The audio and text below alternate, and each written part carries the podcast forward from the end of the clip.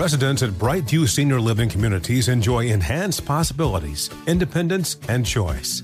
Brightview Dulles Corner in Herndon and Brightview, Great Falls offer vibrant senior independent living, assisted living, and memory care services through various daily programs and cultural events. Chef prepared meals, safety and security, transportation, resort style amenities, and high quality care. Everything you need is here.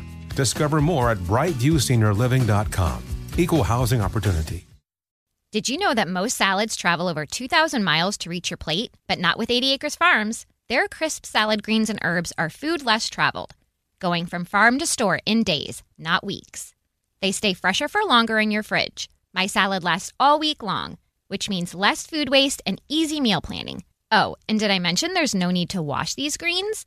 Because 80 Acres Farms uses zero pesticides. Visit 80acresfarms.com to learn more and find their salads and salad kits at your local Harris Teeter. Had enough of those supplements that leave you feeling nothing? Cymbiotika is your solution to great tasting, all natural supplements that actually work. Crafted with premium plant based ingredients, their products have no seed oils, fillers, or artificial nonsense. It's just pure goodness in every pouch. Try them out and actually feel the difference today. Visit Cymbiotika.com and use code IHEART for 15% off plus free shipping on your subscription order. Again, that's 15% off plus free shipping on your subscription order. Go to Cymbiotika.com. That's C Y M B I O T I K A.com.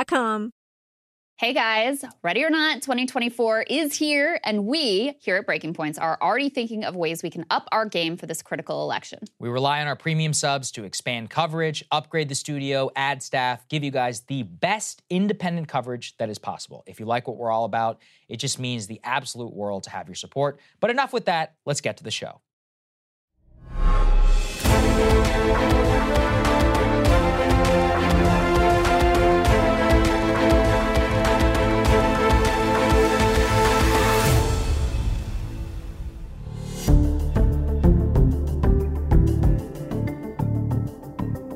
Good morning, everybody. Happy Monday. We have an amazing show for everybody today. A Christmas show, if you will. Krystal. Indeed, What do we, we do. Um, Yeah. Broke out the Christmas decor here in the studio, which feels nice, even though the news, of course, continues to be quite grim. Um, we have, of course, that temporary ceasefire in place. Big question today is whether it is going to extend beyond the initial four days. So we've got details there. We also have pretty stunning, I guess, confirmation of some previous reports Mm-hmm. coming out of Ukraine that indeed it was us and the Brits who made sure there was no peace deal at the beginning of this war. So we'll break that down for you. Also, uh, we had a slew of lawsuits last week filed in the state of New York. I'll give you the reason for that, but against many famous people, including Sean Combs, including Eric Adams, alleging sexual assault. Break that down for you. And also, like I said, why those claims are emerging right now. Saagar's got a UFO special for you. Yes. Dave yes. Grusch on Joe Rogan. Break all of that down for you too. Uh, and Fox News with a really embarrassing walk back after they claimed that an explosion at the US Canada border was terrorism, as confirmed, they alleged by law enforcement sources. It was nothing of the sort. They had to walk it back. And you will never believe the cope that they are offering at this point. Oh, it's absolutely fantastic. Before we get to that, though, as uh, Krystal, you guys did a great job, and I think I mentioned it as well. We've got our Christmas merch that is currently on sale. We can put that up there. That's right. That's right. It's limited edition. The socks, I can attest, are some of the best socks I have ever. I'm not just saying that. I swear, I wear them all the time in my normal life. But this is the uh, the piece de resistance. Yes. Uh, uh, the Those sweater. are flying off the shelves, apparently. They're flying off the shelves. It's all available right now. Shop.breakingpoints.com. Uh, also, if you can help us out, become a premium subscriber. Of course, that's very useful. As a thank you, uh, we are having a Black Friday special, I guess, if you will. We're currently giving it for $90 a year. That's a steal. So you can go ahead and take advantage of that. Both of those available on our website right now. And then I guess in the hardest turn of all time, what's going on with the ceasefire? Yes, indeed. All right, let's go ahead and put this up on the screen from the Financial Times. This is some of the latest reporting about the details of who has been exchanged thus far and what some of the holdups are in terms of extending this temporary pause. Now, just as a reminder here, the basic idea was a four day ceasefire. Uh, Hamas was agreeing to release 50 Israeli hostages. Israel, in return, was going to release 150 Palestinian prisoners that they had been holding. So far, as of the writing of this article, 39 women and children plus 18 foreigners had been released by Hamas. Israel had freed 117 Palestinian women and children. So the headline here from the Financial Times is Hamas must locate dozens more hostages in order to extend that truce, according to Qatar, which has been central, of course, in these negotiations. That four day pause is set to expire after today. So that's why this is such a crucial piece right at this moment. Now, indications from both Hamas and Israel are that they would like to extend the truce. The idea being that for every 10 additional hostages that Hamas releases, that truce would be extended for another day. But Qatari Prime Minister Sheikh Mohammed bin Abdul Rahman Al Thani told the Financial Times that more than 40 other women and children were being kept captive in Gaza who were not believed to be held by Hamas. He said the truce could be extended if Hamas were able to use the pause to locate those hostages. Um, he also said that Israel had provided Qatar with a list of more than 90 women and children seized during that horrific October 7th attack. About 240 hostages total were taken and dragged back to Hamas controlled Gaza. The other captives include Israeli soldiers and elderly civilians civilians. So that is basically where we are right now. I do have some comments for you from the President of the United States, who says he is also hoping that the pause gets extended further. Let's take a listen. Beginning this morning, under a deal reached by extensive U.S. diplomacy, including numerous calls I've made from the Oval Office to leaders across the region, fighting in Gaza will halt for four days. This deal also is structured to allow a pause to continue for more than 50 hostages to be released. That's our goal. This morning, I've been engaged with my team as we began the first difficult days of implementing this deal. It's only a start, but so far it's gone well. And I wanted to take this opportunity too to keep the focus on the human beings here mm-hmm. who have been through an absolutely horrific ordeal. Um, we can show you some of the Israeli hostages here that were released. Here they are, you know, being led by Hamas militants. I want to uh, make everyone aware this was a video released by Hamas. Yes. So this is Hamas propaganda. That's why everybody's waving and smiling and mm-hmm. hey, have a great time uh, because this is the face that Hamas wants to put on this exchange. But you can see uh, women, you can see children. They put a priority on the elderly. They put a priority on also these Thai nationals who are sort of like migrant workers within Israel who also were released as part of this exchange. So that's the Israelis who were released. Go ahead to the next one. We have some footage of some of the Palestinian prisoners who were released. I went into a little bit of this over the weekend just so you have some understanding of who these people are. And these were mostly women and children. You see these, um, you know, boys here who are being led out to be released as well.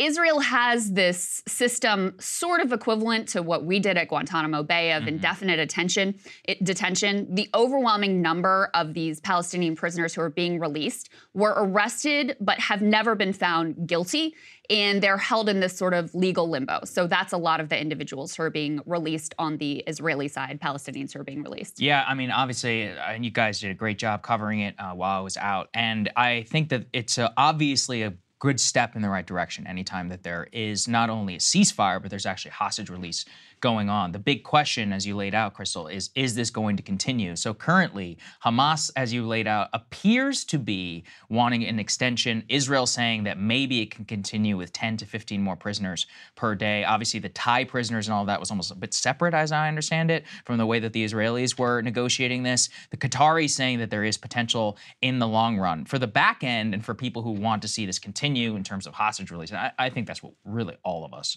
should want, not on the Israeli side, but have the prisoners prisoners returned, uh, is that there currently is some optimism about extending this because the previous ceasefire that was negotiated in 2014, there were four separate instances where that happened. They broke down three times, but as I've laid out here before, once you have some sort of diplomatic uh, breakthrough like this, it is generally difficult to not at least see the beginning of the end. However, the Israelis are pushing back on that. Yeah, so there's, uh, I guess, a question because we reported at the time how Tony Blinken, when he went went to Israel to argue for a pause similar to this. And also keep in mind, actually, the contours of this deal were negotiated a month ago. Mm-hmm. And then it was dramatically delayed by Israel's ground invasion. And really, Netanyahu's government has been very reluctant to move forward with any sort of a deal. Um, the furthest right wing factions of his government voted actually against this deal because yes. they just want to keep bombing, they just want to keep the fighting going, and have showed, I think it's fair to say, no concern about the safety of the hostages, and of course are you know interested in indiscriminately bombing Gaza. So he has pressure from his right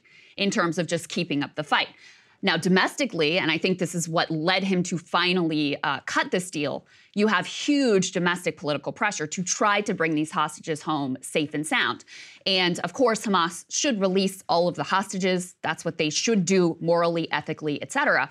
But also, we have to acknowledge that the longer that the indiscriminate bombing campaign goes on, the more these hostages' lives are at risk because, of course, they are being held in Gaza. So they are subject to the risks of these bombing attacks, just as every Palestinian um, that is there. So that's some of the competing pressures on Netanyahu. So when Tony Blinken originally went to Israel to make this case of, hey, we should cut some kind of a deal to have some sort of a temporary pause, humanitarian pause, temporary ceasefire, whatever you want to call it his argument wasn't, oh, it's for the good of the people or the hostages or whatever. It was, we want to buy you time diplomatically, internationally, so that you can continue your campaign and your offensive longer. So put this up on the screen. Uh, this is from Defense Minister Yoav Gallant, who said to troops that this will be a quote, short respite, after which the fighting will continue with intensity and pressure will be made to bring back more hostages, at least two more months of fighting is expected.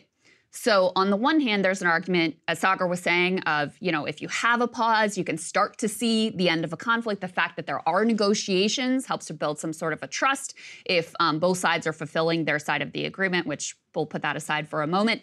Um, so there's hope, you know, that just by nature of having those negotiations, potentially they can be cl- you can be closer to the end of the conflict. But that's different from what the Israelis are saying. They're saying this is just a pause, and then we're going to get back to an intense level of fighting.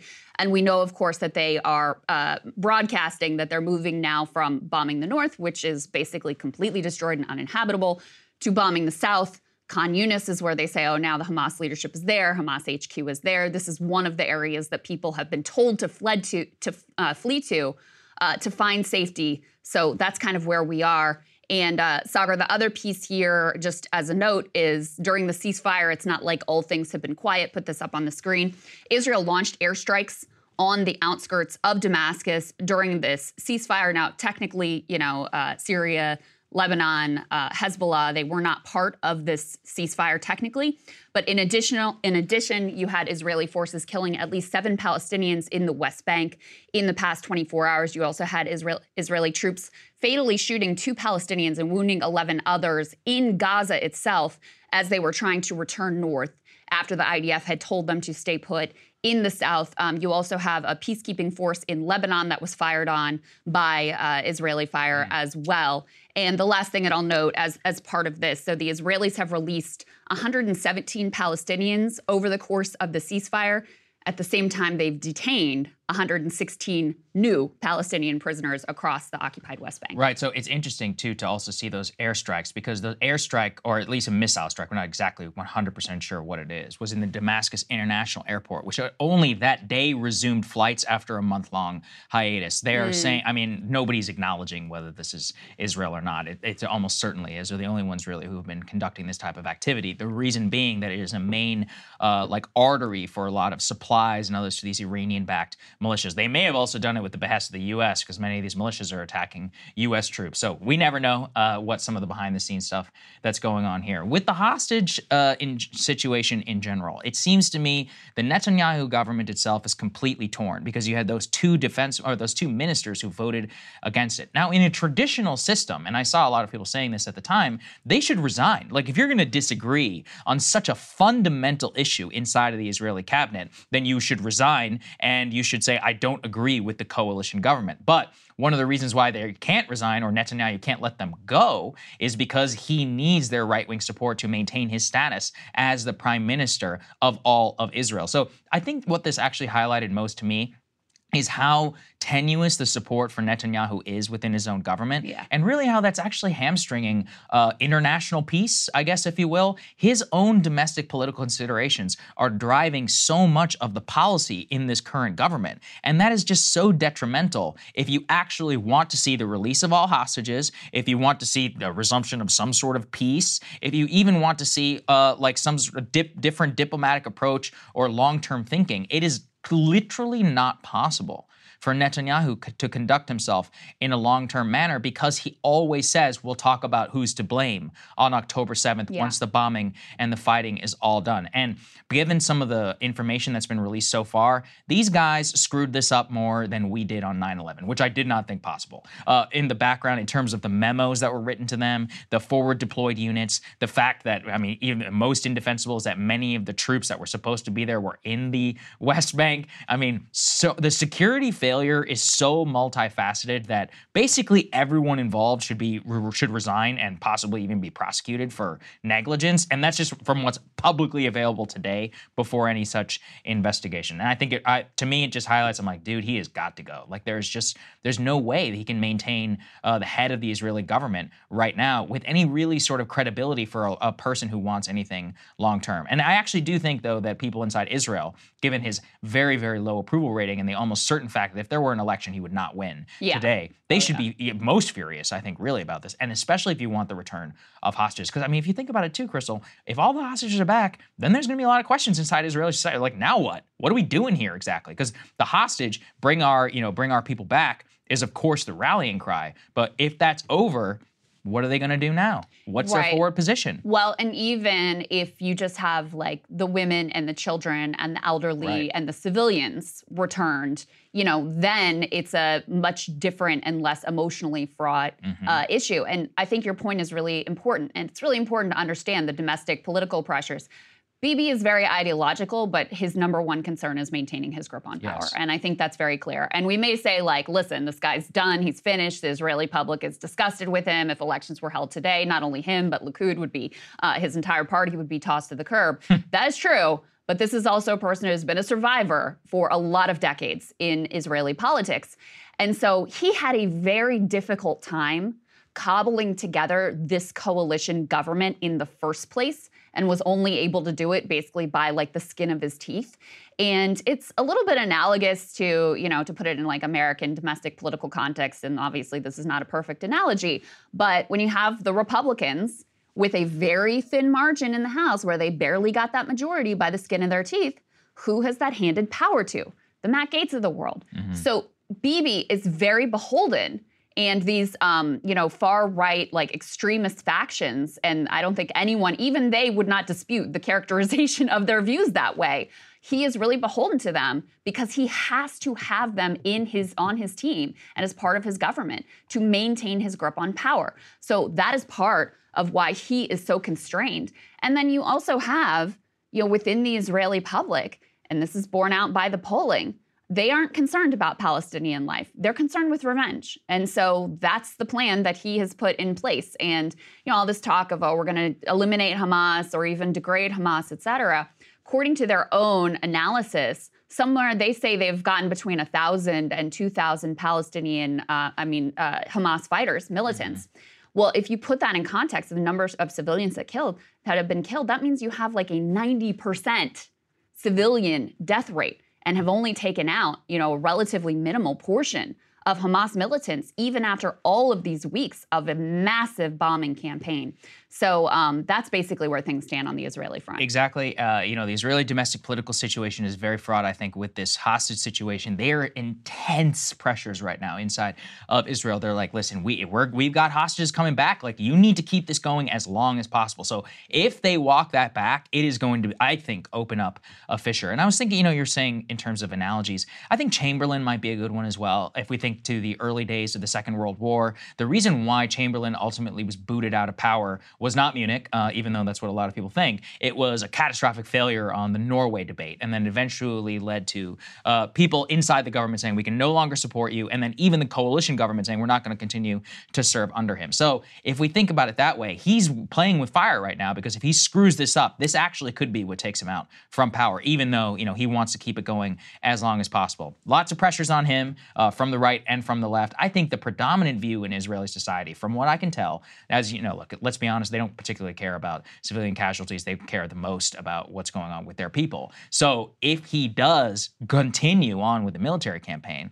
or let's say, God forbid, something does happen to some of these hostages and, you know, or some of them are killed or something like that, and you see a total breakdown, I think he would face a lot of domestic political pressure. But this is all just uh, from the side. We don't know. As of right now, it stands. So, I mean, I think that's probably a good thing. And we'll see because international pressure right now is so high. The Qataris, the US, Egyptians, the Jordanians, everybody pressing. Like, let's just at least let this continue. And then when that happens, you see some resumption of talks in the interim. It's possible. Residents at Brightview Senior Living Communities enjoy enhanced possibilities, independence, and choice. Brightview Dulles Corner in Herndon and Brightview, Great Falls offer vibrant senior independent living, assisted living, and memory care services through various daily programs and cultural events. Chef prepared meals, safety and security, transportation, resort style amenities, and high quality care. Everything you need is here. Discover more at brightviewseniorliving.com. Equal housing opportunity. You're ready for a comeback. And with Purdue Global, you can do more than take classes. You can take charge of your story, of your career, of your life. Earn a degree you can be proud of and get an education employers respect. It's time, your time, not just to go back to school, but to come back and move forward with Purdue Global, Purdue's online university for working adults. Start your comeback at purdueglobal.edu. Witness the dawning of a new era in automotive luxury with a reveal unlike any other as Infiniti presents a new chapter in luxury, the premiere of the all new 2025 Infiniti QX80. Join us March 20th live from the edge at Hudson Yards in New York City, featuring an unforgettable performance by Grammy and Academy Award winning singer, songwriter, and composer, Jon Batiste. The all new Infiniti QX80 is unlike any luxury SUV you've ever seen. Smart enough to anticipate your needs even before you do. Every line, curve, and detail was thoughtfully crafted so everything for every passenger feels just right. Don't miss it. Mark your calendars and be the first to see it March 20th at 7 p.m. Eastern, only on iHeartRadio's YouTube channel. Save the date at new-QX80.com. 2025 QX80 coming this summer. One of the things that administration officials unbelievably leaked to the press was that they were worried that during the course of this temporary pause, journalists would be able to get into Gaza and people would be able to see the extent of the horrors and the carnage and the devastation that has already been wrought. And in fact, some of those images have emerged in the days of this temporary truce. Let's put this up on the screen. I mean, just unimaginable the level of destruction that you see in city after city. Um, these places that we're showing you here are all in the northern part of the Gaza Strip. Now, that doesn't mean the South has been safe, but the preponderance of the bombing campaign has been in northern Gaza, where uh, Gaza City, which obviously is where the bulk of the population was, has been utterly destroyed, completely uninhabitable. Here you see a main road that is just littered with bodies strewn about the road and horrific to see. Um, here you see, you know, people gathered in the shadow of bombed out, destroyed buildings. And, you know, in terms of northern Gaza, and this is coming out from, you know, Gaza civilians, Palestinians who are trying to return home, there's nothing left. I mean, there are no, there are very few homes to return to in the northern part of the Gaza Strip. Um, New York Times put together a piece just showing the historic level in modern times of this destruction and carnage. Put this up on the screen. So their headline is Gaza civilians under Israeli barrage are being killed at a historic pace. Even a conservative assessment of the reported Gaza casualty figures shows the de- death rate during Israel's assault has few precedents in this century. You can see this chart, leave this up on the screen, um, from when they started reporting the number of women and children who have been killed in this conflict. You can see how it makes up the overwhelming preponderance of the number of deaths. It's somewhere around 70% of the people killed uh, by Israeli attacks here have been women and children. So even if you say everyone else, which is very generous, is a Hamas militant, you can see at the very least 70% of um, these deaths have come from women and from children. You know, I encourage you to read this article to get a little bit of perspective on the scale and scope of this destruction in such a short period of time, in such a small area, too, where people are packed in and they cannot, by and large, leave. Um, more women and children have been reported killed in Gaza in less than two months than the roughly 7,700 civilians documented as killed by U.S. forces and their international allies in the first year of the invasion of Iraq in 2003.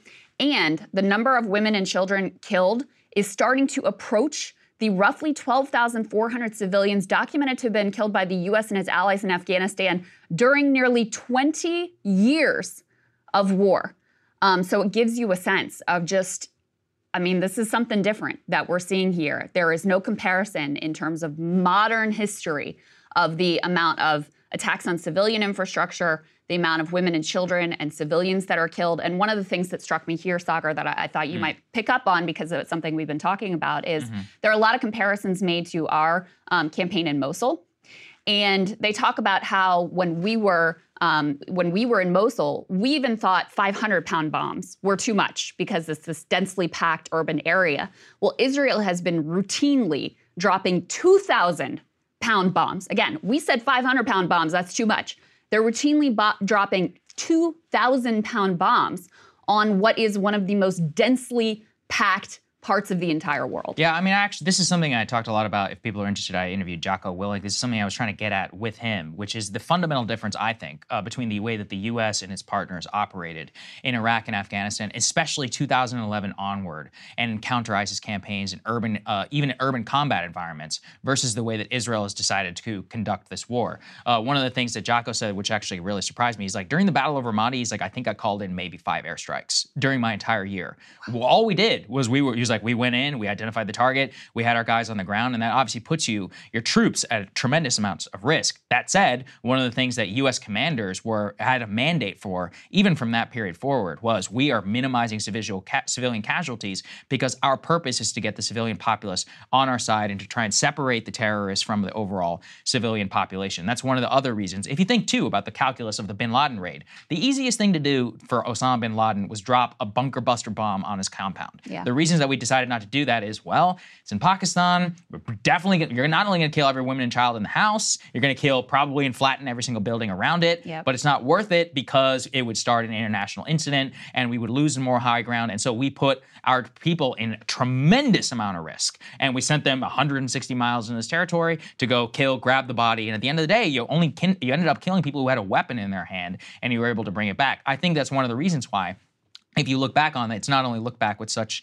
uh, like affection, you know, in terms of finally getting the person who killed, uh, who was responsible for 9/11, is that it didn't come with all of the attendant collateral damage and the, you know, the drones that have ended up accidentally hitting a wedding and all these other stains on the U.S. campaign during terrorism. And yeah. this highlighted it actually to me the most, which is really the last time America conducted itself was during Vietnam. That was the last time that we did anything like this, and I think we all remember remember, you know, and can even look at the idea that the entire idea behind the massive bombing campaign from Nix from Nixon to JFK, or sorry, to Nixon to LBJ, was they were like, we can bomb these people into submission. And what they ultimately didn't understand is A, we were dealing with ideological actor, and B, that they were just going to conduct guerrilla warfare and insurgency and outlast us the entire time. So that raises the question of like, Israel, what is your strategy? And this has been my fundamental, I think, criticism and departure from them is I have absolute sympathy, not even sympathy, I support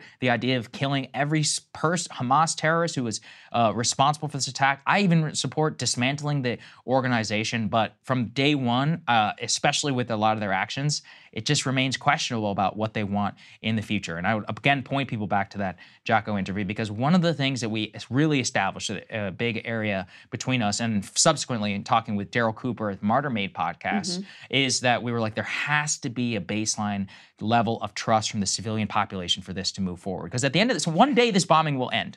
One day it will end.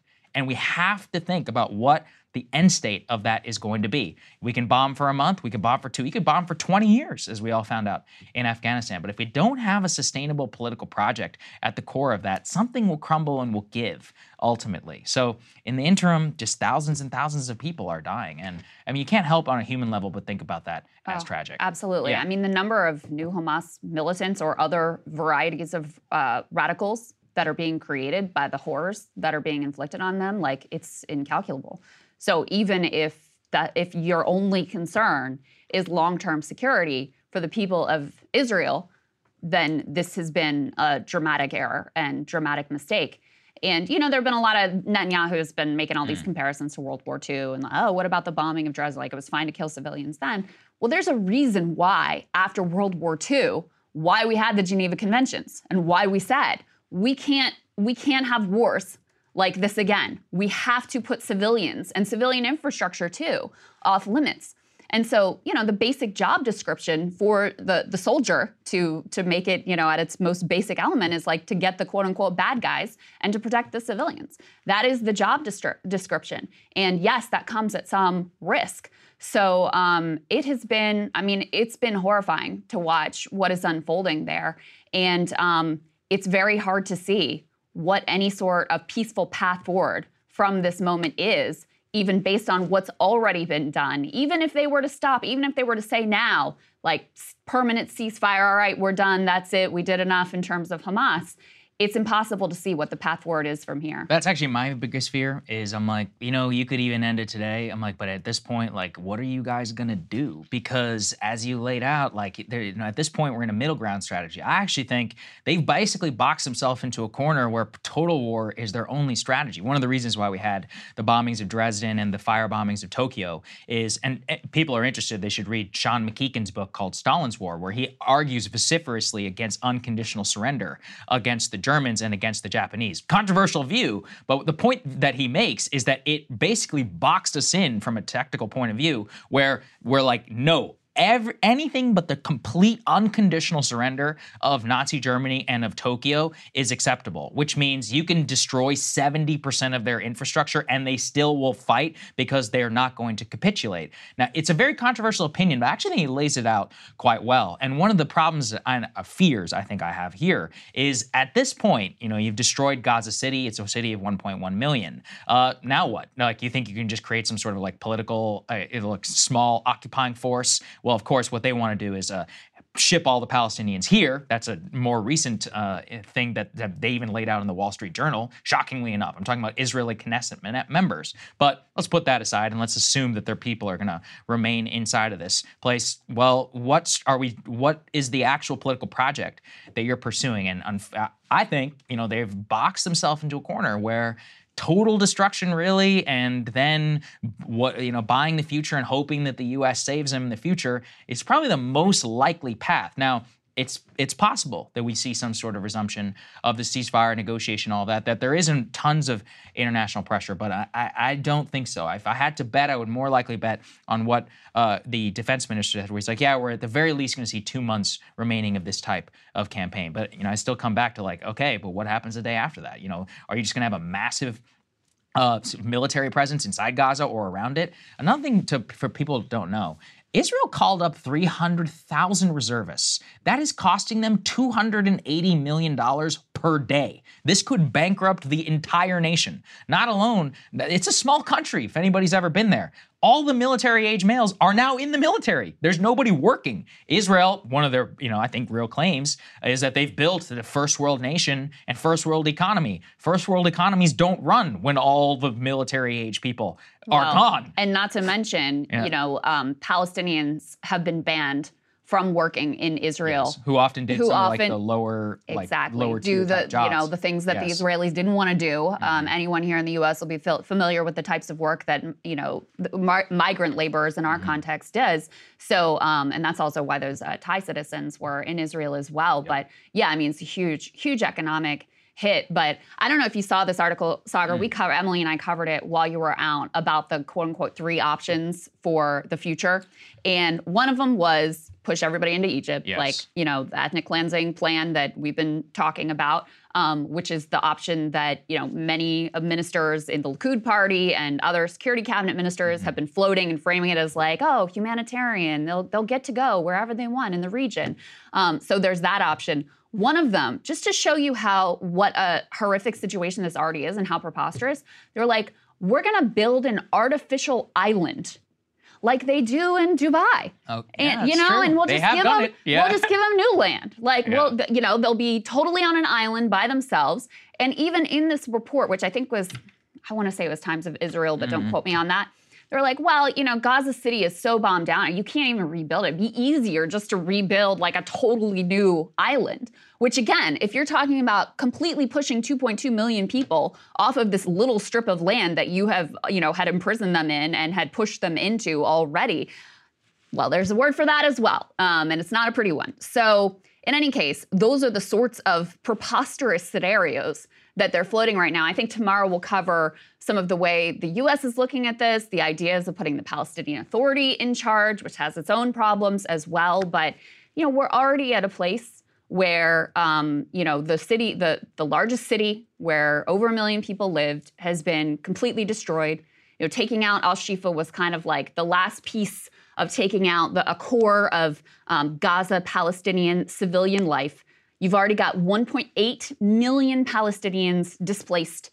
Um, you already have at least one in every 56 uh, Gazans either killed or injured. That's where we already are this very short time in terms of you know how long wars normally go on into this conflict um, as we have this very small pause and uh, look towards what the future might be. I thought this piece from Haaretz, which by the way, Haaretz under major assault from Israeli politicians as well, you know, threatening to pull their support, et cetera, et cetera, because they have done some actually good reporting during this war and, and in general do some good reporting. And we frame them as sort of like the New York Times of, of Israel in terms of their political positioning. Put this up on the screen. They had a good report where they interviewed Palestinians about what this temporary ceasefire has meant for them. And the quote here in the headline Our lives have been destroyed. Temporary ceasefire offers little relief for Gazans mourning lost family and homes. They interviewed this woman, Isra, who's an English teacher. She's uh, newlywed. And she said, Listen, life doesn't go back to normal during a ceasefire. Only now do we realize the extent of the destruction. She goes on to say, I wish there were no ceasefire. Um, because basically now she has to see and come face to face with how much of her life has been destroyed and, and will never come back. Um, she says it's apparently like the aftermath of an earthquake. Nothing remains as it was. What are we guilty of? Israel's problem is with the resistance, Hamas. Why hurt civilians? Our lives have been destroyed. Our families have been broken. There are no houses left, only stones. Another student in Gaza said For Gazans, a four day ceasefire means looking for relatives to see if they're dead or alive. It's not just about getting food and water. The second priority is burying the dead and giving them their last respects. So that's the view from, uh, you know, inside the Gaza Strip. Yeah, I encourage people to read that. As we said, it was actually reported by Haaretz, an Israeli media organization. And I actually, uh, it's funny. The more this continues, I look to them, uh, at them, the Times of Israel, even people inside of Israel, much more than I do uh, to so, so many of our media. And we will give you a perfect view of why with the Fox News segment that's coming up. Residents at Brightview Senior Living Communities enjoy enhanced possibilities, independence, and choice. Brightview Dulles Corner in Herndon and Brightview, Great Falls, offer vibrant senior independent living, assisted living, and memory care services through various daily programs and cultural events. Chef prepared meals, safety and security, transportation, resort style amenities, and high quality care. Everything you need is here. Discover more at brightviewseniorliving.com. Equal housing opportunity. You're ready for a comeback. And with Purdue Global, you can do more than take classes. You can take charge of your story, of your career, of your life. Earn a degree you can be proud of and get an education employers respect. It's time, your time, not just to go back to school, but to come back and move forward with Purdue Global, Purdue's online university for working adults. Start your comeback at purdueglobal.edu. Witness the dawning of a new era in automotive luxury with a reveal unlike any other as Infiniti presents a new chapter in luxury. The premiere of the all new 2025 Infiniti QX80. Join us March 20th live from the edge at Hudson Yards in New York City, featuring an unforgettable performance by Grammy and Academy Award winning singer, songwriter, and composer, Jon Batiste. The all new Infiniti QX80 is unlike any luxury SUV you've ever seen. Smart enough to anticipate your needs, even before you do. Every line, curve, and detail was thoughtfully crafted so everything for every passenger feels just right. Don't miss it. Mark your calendars and be the first to see it March 20th at 7 p.m. Eastern, only on iHeartRadio's YouTube channel. Save the date at new-QX80.com. 2025 QX80 coming this summer. At the same time, there has been yet another extraordinary confirmation about how the US and about the NATO killed a Ukrainian peace deal in the spring of 2022.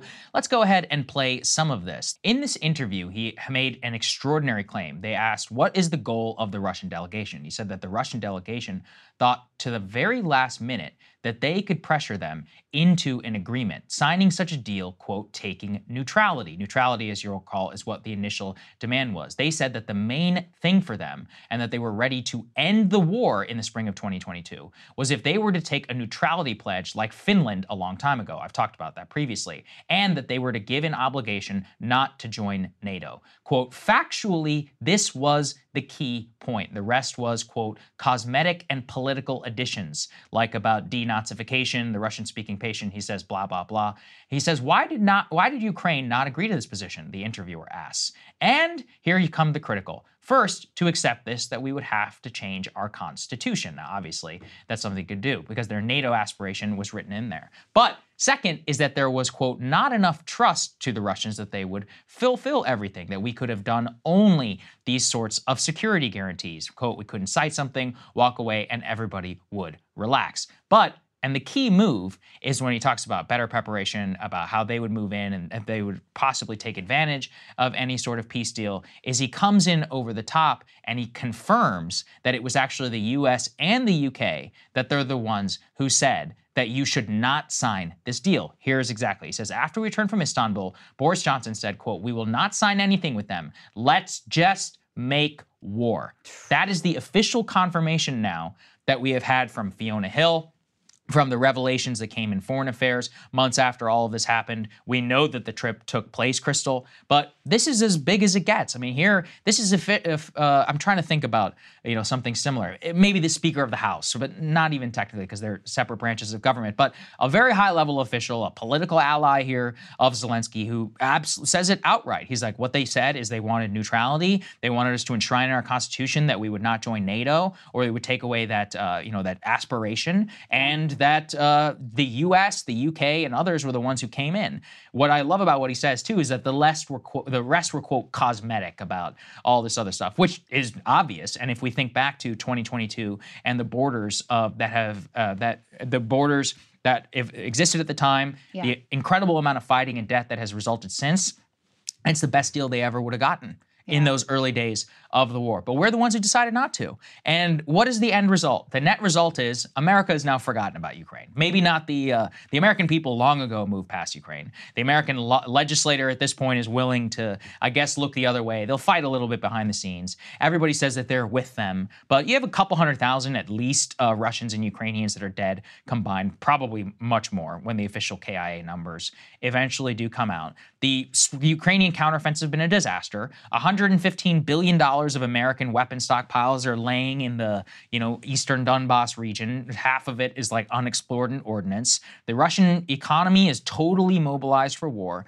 There has been no coup against Putin. Right. He seemed fine, uh, better off than ever in some cases, you know, because he has now total control of the Russian oligarchy. What is what has been the net result of this? It, let's take the Ukrainians out of it.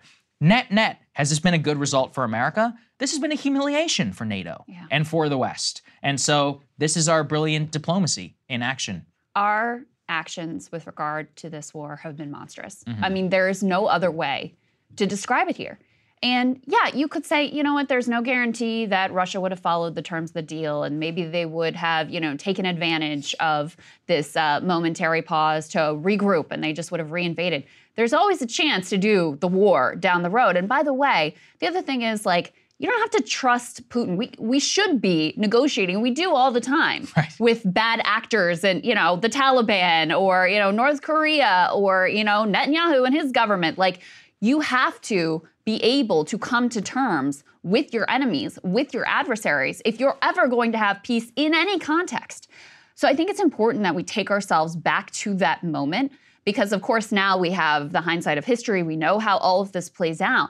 But at that point in time, Ukraine had dramatically overperformed. Um, Russia had dramatically underperformed. You know, they were a mess. They were in shambles. Things weren't working. They were getting stuck in the mud. It was a total catastrophe and humiliation for Russia at this point. Nothing had gone according to plan. In addition, we had just hit them along with, you know, our uh, European partners and other parts of the world we had hit them with these massive sanctions that it was no telling whether they would be able to cope with that. Now, I'm not going to say it didn't hurt their economy at all, but now with the fullness of time, we can see they were able to cope and adapt. But again, at that point in time, mm-hmm. they didn't know that and we didn't know that, okay? You also had more domestic political uncertainty at Russia, within Russia at that point. So you can see how the conditions were ripe for Putin to come to the table and basically look for a face saving exit because at that point, every piece of it had been a complete catastrophe for him. Well, now, after hundreds of thousands, we don't, nobody really knows the exact numbers, but of deaths and injuries in combat during that time, now Ukraine is in a much worse, much worse position after their counteroffensive, you know, effectively failed, certainly didn't accomplish anything close to its objectives. Yep. After the the they are struggling desperately with manpower issues now, let alone you know equipment and ammunition issues. Um, and even their top generals acknowledge this is a stalemate at best. At best, it actually reading this saga, mm-hmm. it actually gave me in some ways more sympathy mm. for the all-in perspective that people were offering here because if we're the ones who are going to Zelensky and co and saying, no, we want the war. Don't make peace. We want the war. You're going to fight the war. Then we damn well should have given them everything that they needed and wanted to be able to actually effectively fight that war. And so, in a sense, it gives me more sympathy for them and more sympathy for people who are taking that perspective. Because instead, we did this bullshit middle ground of, you know, slow walking things and all. Eventually, we'll give them to you. And now we're in this horrific position. They're in this horrific position. You know, so many lives have been lost, so much destruction ultimately wrought. And for what? To be in a worse place where whatever deal could theoretically be cut today, you one thing you know is you can guarantee it will be worse than this deal that was on the table that we and Boris Johnson said, no, we want the war instead. Yeah, and let's uh, let's see. Let's put this up there. Well, we got a graph here about the number of people who were killed. This is just an estimate from Ukraine. They they claim, let's be very clear, only 70,000 who've been killed and 120,000. So these are U.S. official estimates. So right. again, we probably are deflating the Ukrainian yeah. numbers and inflating It is almost numbers. certainly orders of magnitude higher than that. On the Russian side, we're claiming 120,000 dead and 180,000 who were injured. Again, that who knows uh, what that might be. It's probably a little bit more accurate. The Russians obviously claim different. The Ukrainians claim 300,000. Nobody will know really until d- years from now when the propagandists have died. At the very least, though, we know we can look at a map. Let's put the maps up there because the map is what really tells us all of the story. And when we see from the graph, as you can see very clearly, in March of 2022 with that advance, and then November of 2022, which is right around where things would have looked uh, sometime uh, with this peace deal after April, after the Ukrainians were able to push them out from most of their territory. You have about 20% of ter- most of their territory in the north, I mean, they have about 20% or so that they're holding on to throughout Ukraine. And despite their, you know, so-called like spring offensive miracle and all of that, where they have reclaimed some territory, Basically, it's all frozen in time ever since then, except hundreds of thousands of people have been killed and or injured. And I don't think it's fair to call it a stalemate. It might be technically from a tactical level. On a long enough timeline, and you can go and look from day one we've been saying this, there is the strategic position of Ukraine. It can never overwhelm the the Russian colossus. Russia has more manpower. They have an actual industry for weapons manufacturing. They have like uh, pet petroleum that they're able to sell to people who don't agree with the US and Western view of Ukraine. Long enough, they were always going to be fine. They weren't going to collapse. They were going to be fine. And let's put this up there. This is a view of what it's actually like inside of Ukraine now that we're finally getting some truth from the Western media. And they're talking about how manpower has become Ukraine's latest challenge as it digs in for a long war. And I mean, this anecdote is just terrifying. They talk about a mobilization center where there are four men lined up at the Army Recruitment Center.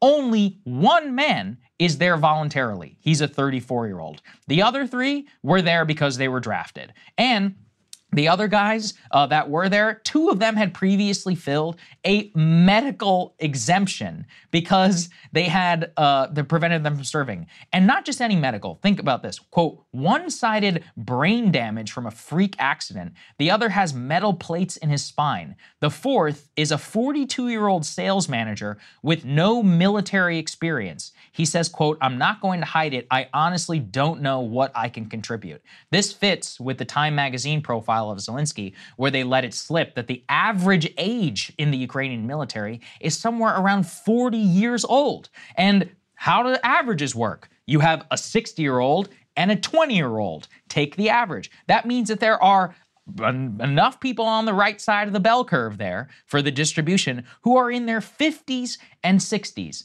As I've said it before, that is like Army, Army of Northern Virginia 1865 territory, where you have teenagers and old men who are holding the line in Petersburg. That's not where you want to be from a strategic point of view. And you think you're going to last like this for years? No. And even then, only if the West continues to pump you full of ammunition that is depleting our stockpiles to a historic degree. Strategically, it was never going to make any sense. You're right. I agree. Uh, if you hold that position, which I don't, which is let's you know fight on the war and all that, then yeah, you give them everything. The problem is that risks World War III whenever there was a consideration of what we can give them and what we can't, this has been a historic disaster. The only counterpoint, the realpolitik uh, response to mine, has been, yeah, but we're degrading Russia's military for only 5% of our GDP. Let me tell you something. We did the Russians a favor, and this sounds cold blooded because we previewed NATO tactics. We're prepping their military for, you know, fifth generation warfare with all these drones and all this other stuff. We have wiped out all the useless commanders that often accumulate in peacetime. They're learning their lessons. They're fighting the Russian way of war. They're a battle hardened enemy right now. They're going to be more combat effective today than they were in the early days of Ukraine. This is cold and it's heartless because people are like, "Oh, there's 300,000 dead." Yeah, but the Russians don't care. The Russian military doesn't care. You know, their families are the only ones who are. Yeah. So from almost every strategic level, we have sharpened the knife that we apparently were so afraid of. And at the end result of this, Ukraine is in a way worse position. If I was Russia, why would I negotiate now today? You know, the US has forgotten about you. Uh, my entire economy is geared for war. I'm, I'm rolling more weapons and ammo off the line than all of NATO combined. I'm just gonna keep going. So we blew the only chance that we had, and there's going to be some sort of Kabul style event. You know, David Sacks has now been saying this, and I agree with him. He's like, they're going to collapse. There's going to be some sort of political. Look, look at Zelensky, his desperation, the way he is in these media interviews. You got all the people around him who are admitting that they're all corrupt as hell, that they're stealing everything that's not nailed to the ground. Yeah. I mean, this is what it looks like in the end days for a lot of nations. Now, I'm not going to say it's coming tomorrow. Sometime in the next few years, maybe a decade, who knows how long this is all going to go. And when that time comes and eventually the history book is written, we're going to be really the ones who are at fault here. And now we have U.S. officials who are saying what we've been saying all Oh, yeah. along. Oh, maybe now Right. it's time. Maybe it's time to wrap it up. Now that you know Ukraine is in a much worse position than they were at that point. point, and you know, just look at it. Like we use them. We use them as our own little like imperial plaything to try to degrade Russia's capabilities and potentially trigger some regime change within Russia and get Putin get Putin out of there, which of course we always thought was fanciful and unlikely to succeed. But that's what we did here.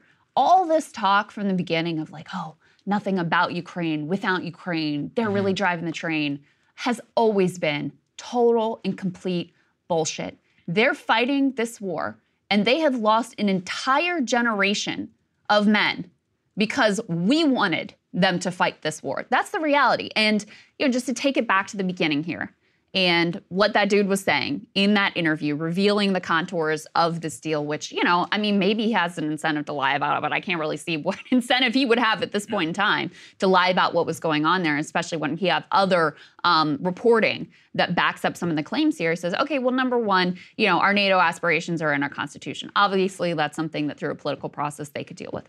Number two was we needed security guarantees, which makes sense right? Because one of Russia's demands is effectively you're going to have you're going to be militarily degraded. You're not going to have as many be as as well armed as you are right now. So you would need those security guarantees. Well, guess who that also falls to? And then the third piece is, eh, and then Boris Johnson came, you know, and said, "No, we're gonna we're gonna make war." So all of those pieces ultimately fall on our shoulders. It has always been clear we're the ones driving the train. We're the reason this conflict has unfolded as it has. And we are the reason ultimately that Ukraine is in such a devastating position right now. And why I agree with Saagar. what incentive does Russia have at this mm-hmm. point? They can see this as clearly as we can. They can see how poorly things are going. They can see how time is right now at this point at their side, on their side. So if I mean if there is some theoretical deal to be had with them, it's going to be a really bad deal for Ukraine. It's going to be a much worse deal than what what could have been had at the beginning. So I mean just it's it's honestly it's utterly tragic to think about what could have been if we had actually seriously pursued peace at that time. And again, there's no guarantees, right? Mm-hmm. The fact that you have contours of an agreement doesn't mean you have an agreement. The fact that Russia agrees to the agreement, you know, doesn't mean that they stick to it. There are all sorts of uncertainty, no doubt about it. But there was at least a chance that it might have worked out, at least a chance that they could have avoided all this carnage and bloodshed. And today, yeah. that chance is gone. I uh, I just want to say the last thing, which is this, and this is what I oh you know it's it's all being born out, it's being borne out in actions, which is and what we said from day one. I know this is, is hard to he- it's hard to hear. Ukraine did not matter to us. And as we are all watching, what really mattered, you know, to the current politicians, Israel, of course, uh, you know, uh, triumphs that yeah. 10 times here in Washington. They forgot about you instantly. And so I find it disgusting. You know, I'm just thinking about the current things. It's a it's a joke about whatever the current thing is. Yeah. First, it was Afghan girls. We had to commit 200 million dollars a day to Afghanistan first, so that girls in Afghanistan could go to school. You're a monster if you disagree with that. Then you're a monster if you disagree with whatever's going on in Ukraine and the horrible invasion. You can, on a human level, you can empathize, but at the base, it's always been this: military force and military might was developed to protect trade, commerce, and the American way of life period. In fact, our superpower status obfuscated what the real costs all of, all of that are. As trade offs become more real, and yeah. as we all watched, it's even more dehumanizing and immoral, in my opinion, to give somebody so much hope, let them all die, and then abandon them at their I last agree. in their last stand. I agree. That's way worse than being honest from day one and being like, listen,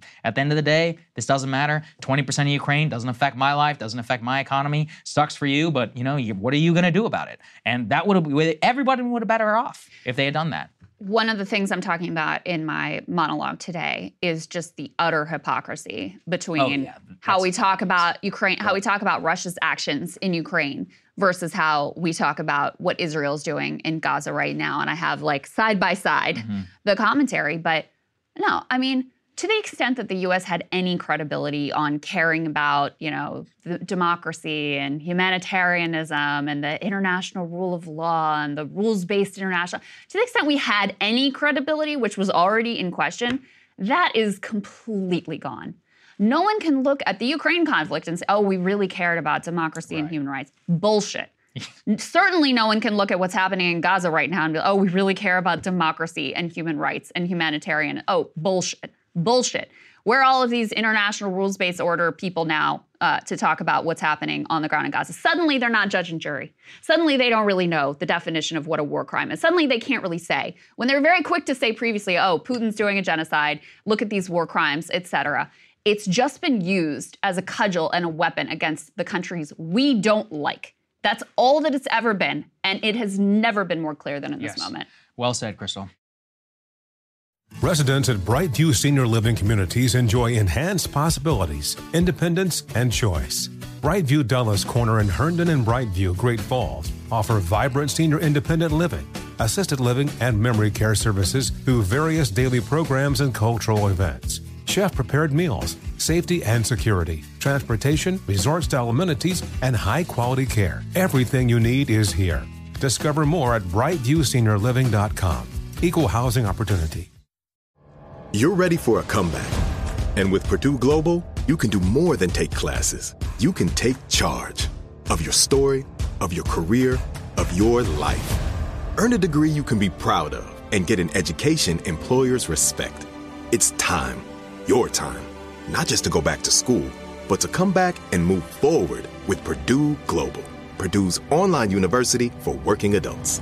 Start your comeback at purdueglobal.edu. Witness the dawning of a new era in automotive luxury with a reveal unlike any other as Infiniti presents a new chapter in luxury, the premiere of the all new 2025 Infiniti QX80. Join us March 20th live from the edge at Hudson Yards in New York City, featuring an unforgettable performance by Grammy and Academy Award winning singer, songwriter, and composer, Jon Batiste. The all new Infiniti QX80 is unlike any luxury SUV you've ever seen. Smart enough to anticipate your needs even before you do. Every line, curve, and detail was thoughtfully crafted so everything for every passenger feels just right. Don't miss it. Mark your calendars and be the first to see it March 20th at 7 p.m. Eastern, only on iHeartRadio's YouTube channel. Save the date at new-QX80.com. 2025 QX80 coming this summer. All right, let's move on to a slew of lawsuits filed against a lot of prominent people, um, but also a lot of non prominent people. But a lot of prominent people are what we'll focus on today. Um, in New York, these are all civil lawsuits for sexual harassment sexual assault. One of the most noteworthy here, let's put this up on the screen. Rapper and entrepreneur Sean Diddy Combs accused of sexual assaults in two new lawsuits. This comes after he had just settled a separate lawsuit um, with uh, singer Cassie last week after she had leveled some pretty stunning allegations about sexual assault that had occurred over many, many years. Those two fresh suits filed to New York's Supreme Court on Thursday alleged that he had drugged and sexually assaulted one woman in 1991 and attacked and sexually assaulted another in 1990 or 1991. Um, by the way, his representatives had not commented in this piece as of the time it went to publications. So one of the suits was brought by Joi Dickerson Neal. She alleges Combs drugged, sexually assaulted, and abused her after a date in New York City in 91. Um, she also says that he drugged her before videotaping himself sexually har- assaulting her. The second suit, in which the claimant is unnamed, alleges that Combs and a friend forced her into having sex after a party. It also claims that Combs later visited the claimant's home and physically assaulted her, choking her until she passed out. Um, in addition, as I mentioned before, uh, Cassie had reached a settlement on November 18th, the day after she filed a lawsuit accusing him of physical and mental abuse that spanned roughly a decade. Terms of the settlement were not disclosed. They first met in late 2005 when she was 19 years old and he was 37. Combs' lawyer labeled Ventura's claims Cassie's claims outrageous lies and said she was seeking a payday and to tarnish his reputation. Now, listen, none of us knows the facts of what unfolded here. I will say, though, you know, with all three of these stories, you have the use of drugs um, to, you know, uh, sort of compel uh, behavior and enable sexual assault. Those are common elements in all three of these accusations. And with Cassie, she also had some contemporaneous or some uh, some backup to some of the claims. One of the claims that she made is that she had tried to leave uh, Sean Combs and she was dating this other rapper, Kid Cudi. And Combs became enraged about this, this is again according to her, and threatened to blow up Kid Cudi's car. And lo and behold, Kid Cudi's car blows up in his driveway. And by the way, they asked him in this report, hey, is this true? And he said, every word of what she said is accurate. Yeah, how wild is that? Is that he came confirmed on the record. He's like, yeah, no, my car. What? Car bombs. This is totally nuts. Wild. Uh, but all of it fits. And Krystal, if you can, you know, really break this down, because I also I tried to read about it, and I'm trying to understand is that Yeah. the Survivors Act, that's what's called the Adult Survivors Act, allows a filing with a look back period Yeah. to Me Too, but it's not criminal. It's all civil. So then, what are the uh, like what's the burden of proof for a jury to find like a determination against you? What are they supposed to look so at? it's a preponderance of evidence Yeah. versus, you know, in a guilty beyond a reasonable doubt. So it is a different level of, um, you know, evidence that you have Mm-hmm. to offer and a, a different standard in a civil case. This is actually interesting, this uh, law that has enabled all of these suits to be filed. And this is why there was a rash of them that came out because the law, the law had a one year period where basically people who had um, you know wanted to claim sexual assault where they could file these lawsuits even though the statute of limitations had expired. So you had one year to do this. And so all of these suits came in underneath the deadline one of the more famous suits that you all I'm sure are aware of that was filed with you know with regards to this law was E. Jean Carroll's suit mm-hmm. against Donald Trump. That's what enabled her to be able to file this civil suit during this period, even though the statute of limitations had run. So I looked into some of the, and by the way, I think there is good reason to think that part of the reason this law was passed and signed into law by Kath, Governor Kathy Ho- Hochul was specifically because of the E. Jean Carroll mm. allegations. But I will also say I looked into this a little bit. So before 2019, there was only a three year statute of limitations applied to civil suits for sexual misconduct in New York, which mm-hmm. does seem really short, especially given what we know about the psychology of survivors at this point. Then in 2019, New York extended that statute of limitations for civil suits arising from sex crimes against adults to 20 years, but the extension wasn't retroactive. So you had this change where it used to be three year statute of limitations, then they changed it to 20, but it wasn't retroactive. So this was kind of like a middle ground attempt for people to have some ability to seek justice for past sexual assault allegations, but not over an indefinite period. You just got this one year. If you want to file, you can file, and then it's over, and you move forward with the 20 year statute of limitations. So that was the, the thought behind it. It's called the New York's Adult Survivors Act um, that was signed into law by Kathy Hochul. Yeah, it's interesting. I, I was I was trying to think about it. I kind of agree that three years is definitely not far enough. But the evidentiary burden and so much of what we have with Me Too, and even if you think about, I mean, not even E. Jean Carroll, but you zoom out about the idea of like juries in a civil trial litigating sexual assault and all of that. Obviously, we have precedent, and of course, that should exist. It, Yeah. I just, it, for me, I'm so weary of any sort of punitive, like kangaroo court type action, just given what happened in the campus cases. Uh, this is obviously a little bit different because it moves through a civil process. At the same time, you can basically bankrupt someone through these laws and dragging them through that. Of course, you know, it, it's going to rise to the courts to adjudicate whether it's legitimate or not, and then it's going to eventually fall with the jury. I, I have trust in the jury system generally within this, but it does seem that there are a lot of perverse incentives with some of this in terms of the money, in terms of the high, you know, all the Me Too accusations uh, that we had seen previously that didn't bear I have complicated feelings about this law. I'm Yeah, I curious think what you that's think. I think that's Yeah. fair. I where I came to this because I also was like, hmm, I'm not sure about this. This Mm-hmm. look back period and this year only. Like, what's the deal? Activists want more, right? They want it. To, they want there to be no statute of limitations. Period. They want you to, to be able to, you know, continue to file these lawsuits.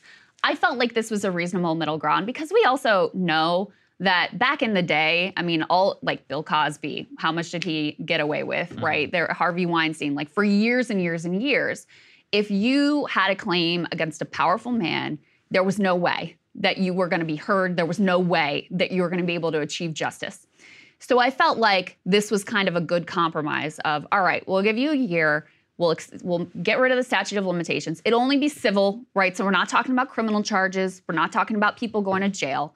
But we are talking about some possibility for accountability. And there were uh, roughly 2,500 lawsuits. So, you know, we're talking about the most high profile examples, but there were 2,500 lawsuits that were filed here.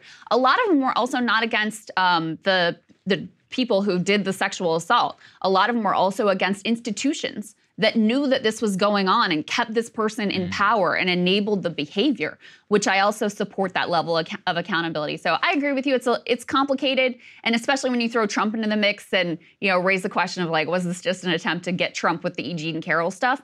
But I feel like it was kind of a good middle ground to allow for the possibility of accountability. There were some uh, additional examples here that you're going to be hearing about in the news that we wanted to raise with you because, as I said, a lot of powerful people were accused. Mayor Eric Adams put this up on the screen. He's been accused of sexual assault um, that was also filed under uh, the jurisdiction of this law. The plaintiff in this case, we know very little about this one. No details, no idea whether there is anything to these claims at this point. But the plaintiff is a woman whose name is being withheld right now due to the nature of the allegation. She filed a summons on Wednesday night. Um, it also names the Transit Bureau of the New York Police Department and the Guardian Association of the NYPD as defendants um, because it came during that time when Eric Adams was uh, at the police department. So that's why they are also named um, as defendants in this case. That mm-hmm. gets to what I was saying, Saagar, about how it's not just the people, it's also right. some of the institutions that allegedly enabled the behavior. Let's put the next one up on the screen. Disgraced former governor and noted Italian, Andrew Cuomo. sued for sexual assault by former executive assistant Brittany uh, Commisso. Obviously, Cuomo has faced allegations previously, so this is not the first time he has faced these sorts of allegations. And I think these may have even been public previously. She alleges while she worked in the executive chamber as an executive assistant from 2019 through August 2021, her ex boss subjected her to humiliating and demeaning tasks, hugs, kisses, sexual touching of the buttocks, Oof. and forcible touching of the breast. After she reported Cuomo's alleged conduct, then Lieutenant Governor Kathy Hochul demoted her, reassigning her to demeaning task of just answering the phone in the Lieutenant Governor's office until she was moved to other offices. So um, Cuomo, again, as I said, has faced some allegations in the past. He did that whole, wasn't it like a PowerPoint presentation yes. about how oh, yeah. it's all just because he's Italian and he's misunderstood. He also, at this point, so you got Mayor Eric Adams facing allegations, and he also was apparently interested in running for mayor of New York City. So, mm. anyway, I don't think that's going to work out for Mr. Cuomo. Yeah, you never uh, know. Yeah, it is. It, it, was more interesting that they all just hit around the same time because that was what the look back period had within the law. Overall, uh, it's obviously hitting quite a few other celebrities, by the way, not exempt. Let's put this up there on the screen. You also had uh, Axl Rose, Jamie Foxx, and a few others uh, that were had allegations against the Cuba Gooding Jr., who had faced allegations in the past. That's right. That had well. come out previously, but yeah. it obviously was filed um, under the law as well. So this law certainly making some waves. Uh, I, again, I have some complicated feelings. I think about the implementation. I definitely agree uh, with the institutional one. I actually think that one might be more important than any sort of you know individual accusation and more, just because that was, I think, you know, the primary uh, the primary disbelief on Me Too was not necessarily like a creep like Harvey Weinstein was creep. Is that the Weinstein Company and all of Hollywood and an entire institution and system was protecting him. That's the same thing with Epstein. It's not it's not a story that there's a rich guy who's a pedophile. It's that it was created as a system which arguably connected to foreign intelligence networks and was propped up and used for blackmail purposes that enabled real world things mm-hmm. to then happen. Not erasing the victims, just saying why these matter from a big spotlight institutional level. So anyway, uh, we'll see how this one works out. I'm I'm curious curious actually on the Eric Adams piece, given how shady he is in the in the behind the scenes, whether he's not going to try and interfere in the process because that actually mm. could end up mm. coming to bite him even more in the future. Yeah, because you're. I mean, he's he's right. going through it right now. Yeah, with FBI, the FBI seized his phones. Right. He denies any wrongdoing, but right. and hasn't been charged or anything like that. So let's just be clear about where things stand. But never a good sign when the FBI is seizing your phones and raiding the offices of your top fundraiser the allegations are that you know they're looking into these potential corrupt ties to Turkey, mm-hmm. um, and so you know he's going through it with that.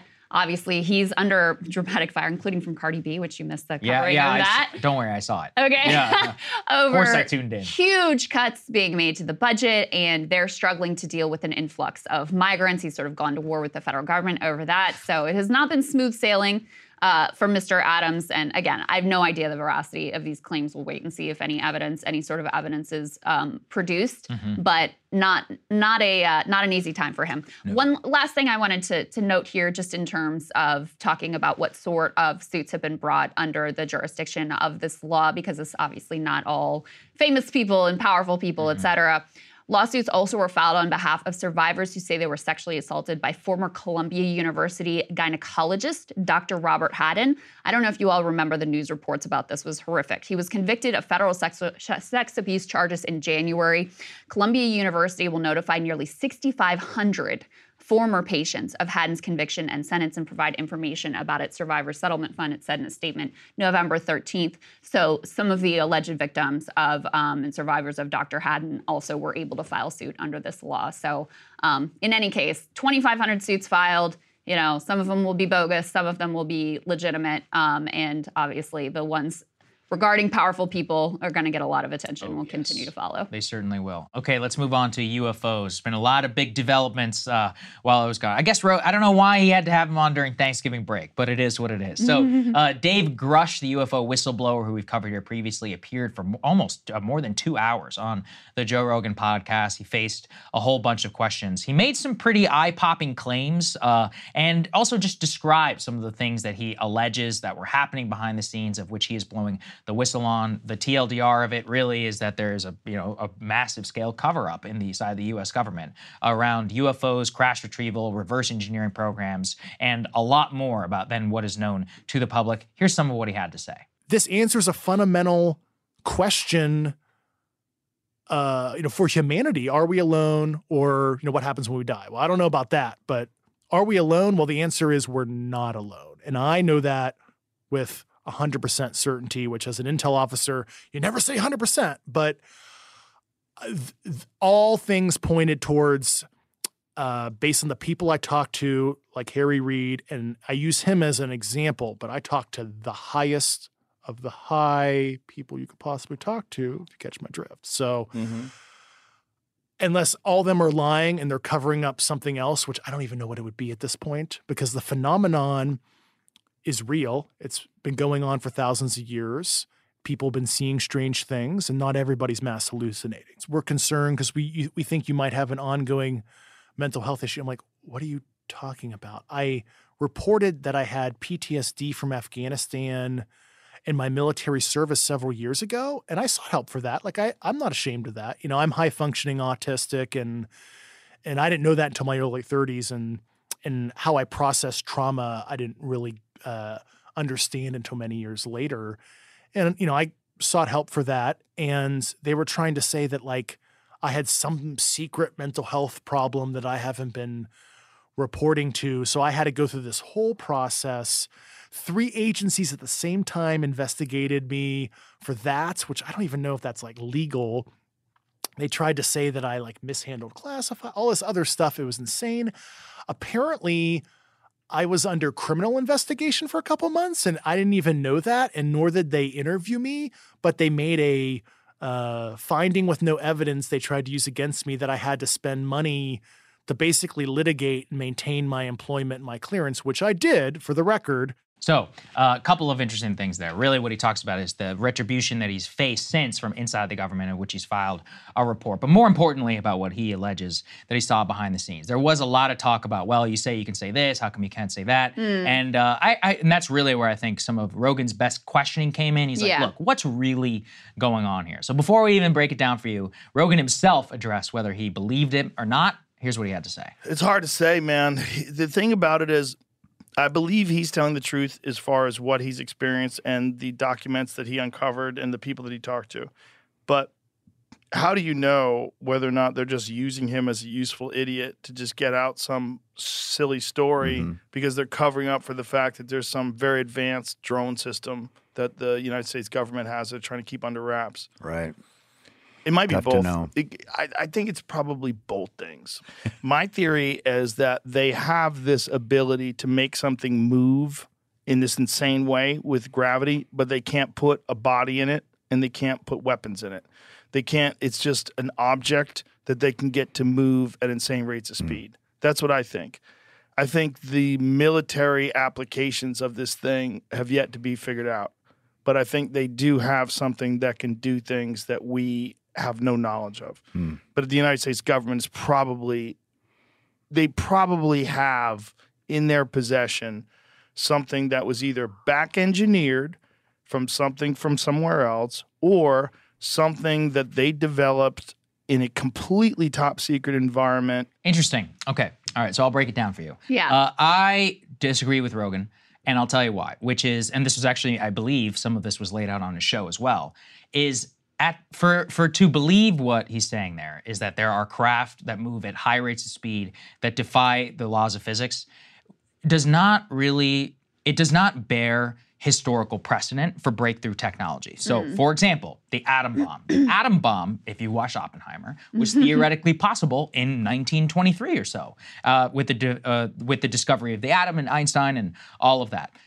It was a practical engineering question. That's why we were afraid that the Germans could do it. It's not that they had breakthrough research. It's that from an engineering point of view, splitting the atom, figuring out how to weaponize it, the practical implications were the hard engineering problem to be solved. It was both theoretical physics, but actually why they had, why we, you know, uh, refining plutonium. All these were real questions about whether it was feasible as opposed to theoretically possible. There's nothing that exists in all of academia to suggest that. So to believe that this is some secret government program, Chinese, Russian, US, or any of that, you would have to believe that not only has the engineering been secretly done, that all the research from all the universities in the world had gone black, that it all happened top secret, behind the scenes. They were able basically to classify it from inception onwards. And there's just no technological breakthrough you know, to that that bears comparison. Like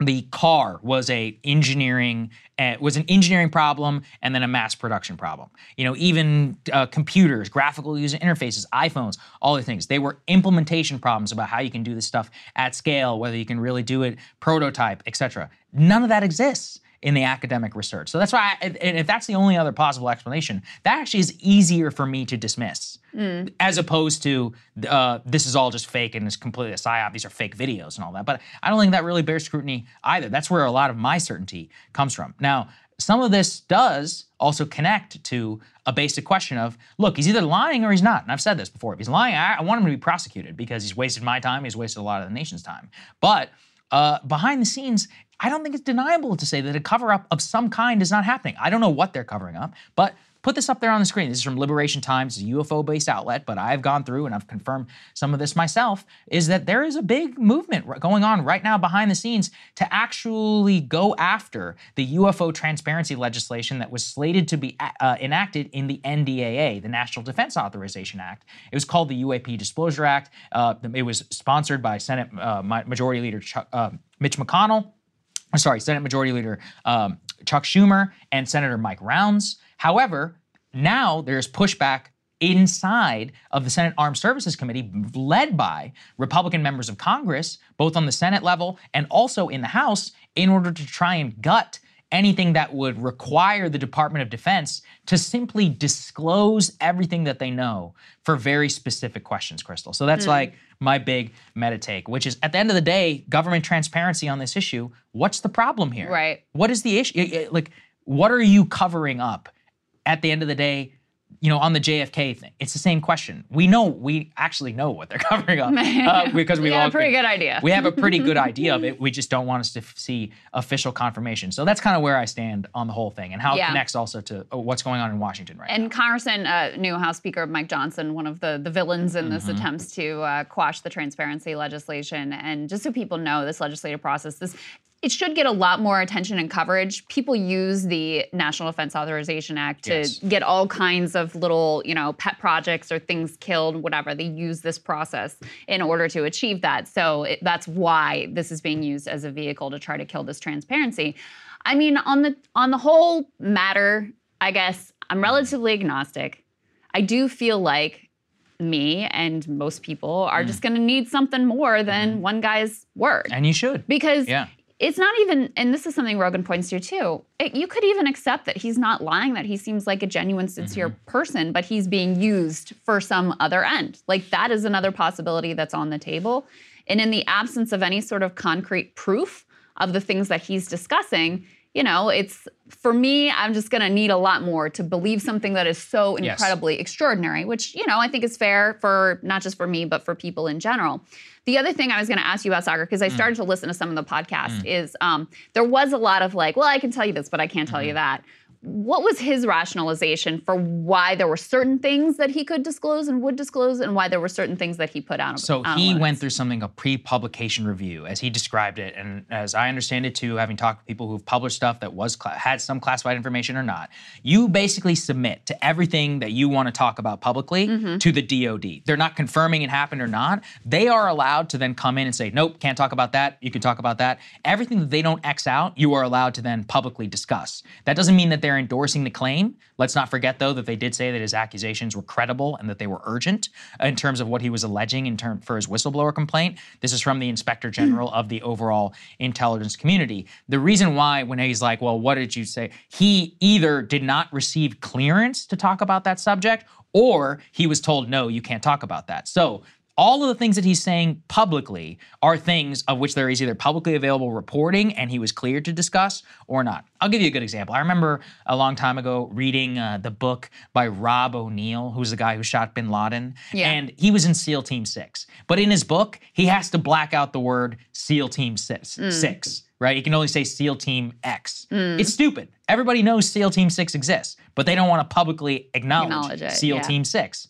No, so when he says you know, I was in the SEAL teams or I was in this, he is not that, you know, and he, he removes the word six. It's because he specifically did not receive clearance to say that word. A lot of them are like that. There's, you know, several other examples of these things. Even the bin Laden raid itself had all sorts of secrecy around it. And if you've ever read like Admiral McRaven's book, who talks about it, there's a lot of things in there too that you have to submit for pre publication review. Again, they're not endorsing it. They're just like, there are some things which they do take out now, that's his explanation. Does it sound fishy and annoying? Yeah, it's annoying to listen to. I agree with everybody when he's like, no, I can't talk about this. Like, ah, but that's what I want to know the most. So that's why I just come down on okay, you got a whistleblower here, he testified under oath, he submitted all these claims to members of Congress.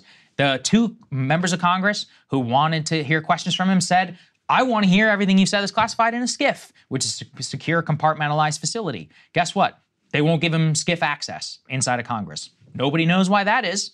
Again, why? Let the man talk. Let the members of Congress hear it out. The, our elected representatives exist for the very reason that they can investigate on our behalf. And if it's so secret, then they can go find out for themselves. If it's urgent, they can bring it to us. Second is the matter of transparency and of legislation. What harm possibly could be done by having transparency around non human biological creatures? If they don't exist, then you can come out and say they don't exist. We have no evidence of that.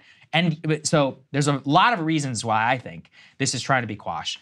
And you know, to bring it back to the you know the Occam's razor or sort of the other side of what it could be, secret government program and all that, you honestly would have to expect more competence from the government to do something like that than you would for covering up information, in my opinion. To secretly develop a Manhattan style project uh, as it relates to aviation with no knowledge as opposed to keeping things secret for a long time. Now, the government is bad about both of those things, but I think they're a lot worse at proactive innovation in complete darkness and secrecy than they are at a you know some sort of uh, program that's been running now for generations in order to try and keep the truth um, from the American people and from the world. So that's that's where I come on the whole thing. I don't I've, know. I've thought a lot about the government explanation. Yeah. It just doesn't make any sense. I mean, but as me, to how like, that's possible. To me, almost none of it makes sense because you're not just talking about a U.S. government cover up. You're literally talking about a global cover up, right? Yes. I mean, it's not like all of these incidents are happening in the U.S. In fact, Rush is talking about things that are happening overseas mm-hmm. himself. So you have to you have to imagine that there's a global cover up. Um, you know, I mean, your objections to the idea that it's some like secret government technology that we have no awareness of, I think are also really founded. Right. So I'm just sort of like in a hand, you know, my hands thrown up. Let's have as much disclosure as possible yes. and figure out what that. Well, and that's there's no downside. There's yeah. literally no downside to any sort of disclosure or transparency or investigation. If anything, uh, the fact that they are trying so actively behind the scenes to try and kill the amendment. Christopher Mellon has also talked about this, former uh, Assistant Secretary of Defense. I would only say like that tells you leaps and bounds. And yeah. you know, even if it is some sort of secret aviation program and all of that, it, it think about the commercial applications of such technology, then we should know about it because that sounds, you know, I was on a red eye flight. It took a long time over this weekend. I'd love to be able to go at supersonic speed. So let's get it done if that's the truth and that's the case. Let the people who supposedly paid for it let it pass. My last thing I'll say of this is the Pentagon officially failed its audit for what the sixth time in a row as of uh, two weeks. Ago. Every time they've ago. done an audit, they've failed it. Right, However so- many times that is. Where's some of that money going? Residents at Brightview Senior Living Communities enjoy enhanced possibilities, independence, and choice. Brightview Dulles Corner in Herndon and Brightview, Great Falls, offer vibrant senior independent living, assisted living, and memory care services through various daily programs and cultural events. Chef prepared meals, safety and security, transportation, resort style amenities, and high quality care. Everything you need is here. Discover more at brightviewseniorliving.com. Equal housing opportunity. You're ready for a comeback. And with Purdue Global, you can do more than take classes. You can take charge of your story, of your career, of your life. Earn a degree you can be proud of and get an education employers respect. It's time, your time, not just to go back to school, but to come back and move forward with Purdue Global, Purdue's online university for working adults. Start your comeback at purdueglobal.edu. Witness the dawning of a new era in automotive luxury with a reveal unlike any other as Infiniti presents a new chapter in luxury, the premiere of the all new 2025 Infiniti QX80. Join us March 20th live from the edge at Hudson Yards in New York City, featuring an unforgettable performance by Grammy and Academy Award winning singer, songwriter, and composer, Jon Batiste. The all new Infiniti QX80 is unlike any luxury SUV you've ever seen. Smart enough to anticipate your needs, even before you do. Every line, curve, and detail was thoughtfully crafted so everything for every passenger feels just right. Don't miss it. Mark your calendars and be the first to see it March 20th at 7 p.m. Eastern, only on iHeartRadio's YouTube channel. Save the date at new-QX80.com. 2025 QX80 coming this summer. Let's move on to uh, Fox News and uh, their epic screw up oh. that happened over the Thanksgiving break. A lot of people were afraid after they saw a high speed crash and explosion at the border between the US and Canada. It, so Fox News immediately almost jumps on their air and reports something shocking that it was a full blown terrorist attack, that there were, quote, a lot of explosives in the vehicle after all of this happened. Listen to what they said, which turned out to be completely false. Let's take a listen. Uh, yes. Oh, here we go. Oh, uh, Alexis McAdams is reporting that, co- that according to high level police sources, the explosion was an attempted terrorist attack. A lot of explosives in the vehicle at the time. The two people who were in the car are deceased. One Border Patrol officer was injured. Driving from the U.S. apparently to Canada, and we're trying to drive toward the CBP building. So all bridges in the area have been closed. All government buildings in the area have been evacuated. Well, it turns out, Krystal, uh, literally none of that was true. And the same reporter who uh, put that to the network then had to walk back hours later what she said. The thing is, on this, before we even play what she said, maybe if it was a official who said that, and you're mm. citing a, a, you know a law enforcement official who said that publicly, you know, and claimed it, and then everybody reported it and they had to walk it back later, that's different. That's a government screw up. This is a reporter basically going off of what she claims to have heard. Fox is the only outlet which runs with this, and then it takes forever to correct the record. Here's what she said in terms of why she screwed it up.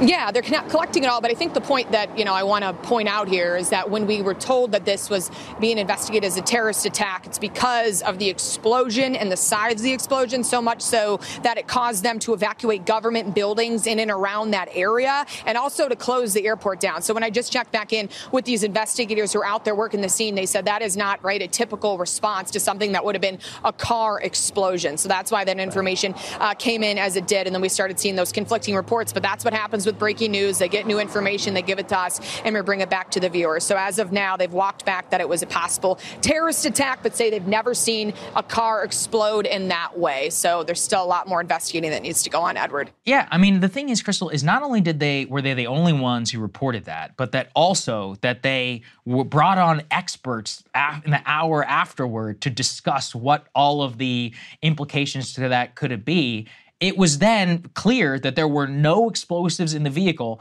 and that the crash is a result of reckless driving.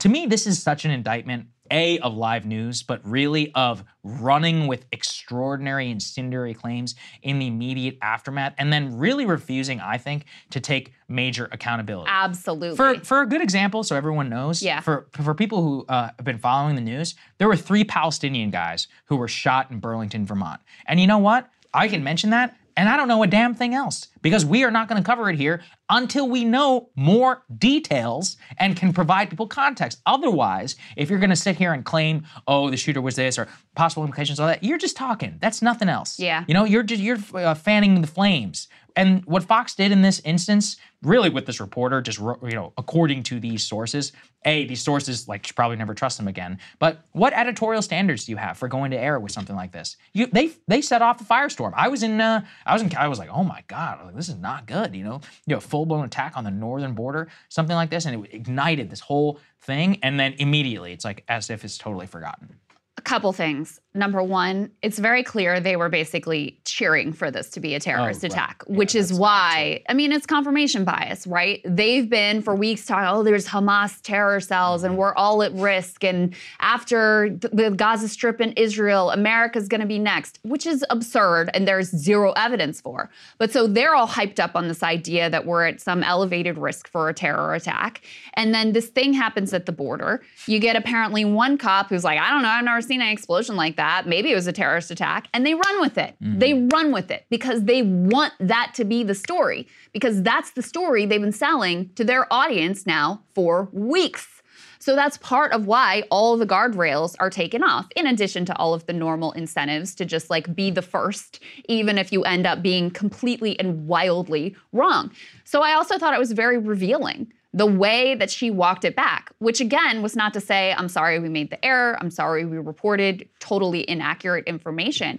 It was to explain this this like BS rationalization of like, well, it was a really big explosion and they closed the airport, so never seen anything like that. That's why they said it was being investigated as a terror attack, which even if that was in the early minutes accurate, being investigated as a terror attack and looking into that is very different from having any evidence that it actually is a terrorist attack, any evidence of any sort of motive, intent, or explosives in this vehicle, which is what they ran out and sold. And by the way, Senator Ted Cruz and all kinds of others jumped right on and definitively claimed that was exactly what was going on. And there'll be a lot of people who never see the walk back, who actually think that is what unfolded and it's going to impact the way they view you know events that are unfolding and their own sense of personal safety day to day Yeah, it really is. I, this is a just you know it, it shows you why a you shouldn't trust first reports. B you should have way higher editorial standards whenever you're going to bring something to air and you're going to claim something so completely insane and then walk it back quietly and not even fully take responsibility. You should just be like, yeah, our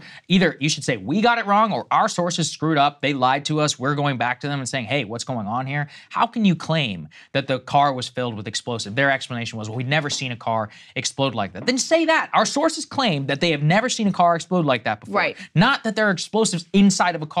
Those are two very different things. One is responsible, the way that I put it. And then this was the way that they tried to clean it up later on their so called media watchdog show about why it wasn't really their fault, it was everybody's fault that went with it. Let's take a listen. The cable news networks went wall to wall when a car exploded on a bridge on the New York side of Niagara Falls, and the speculation began.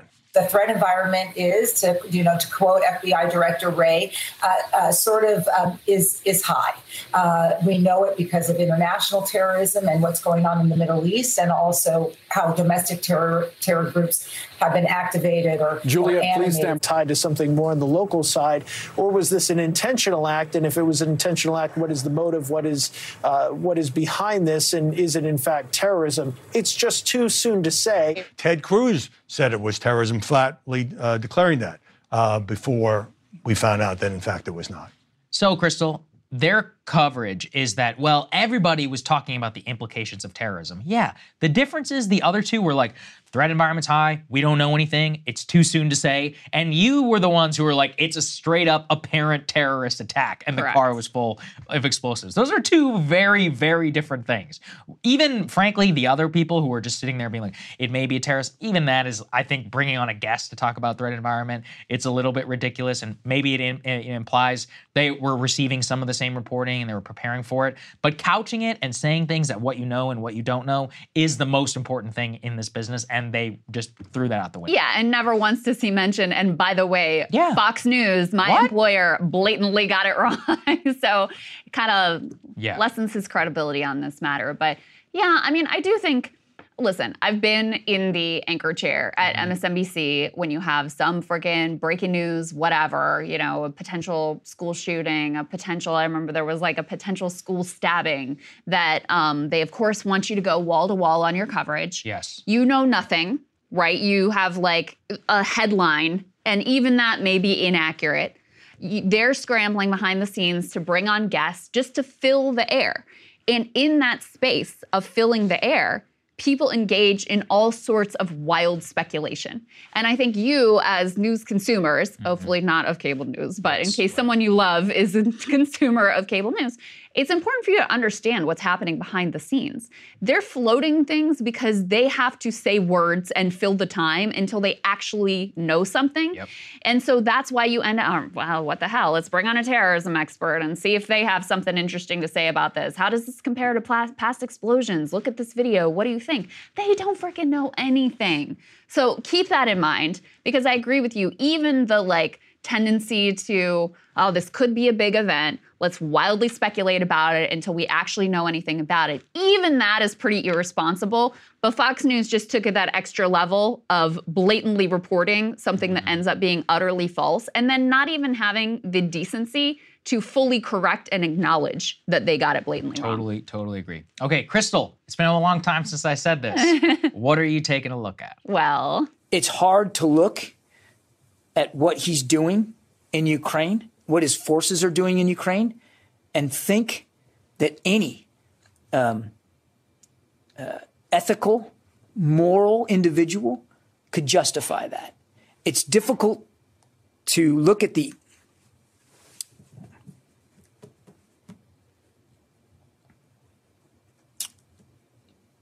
sorry.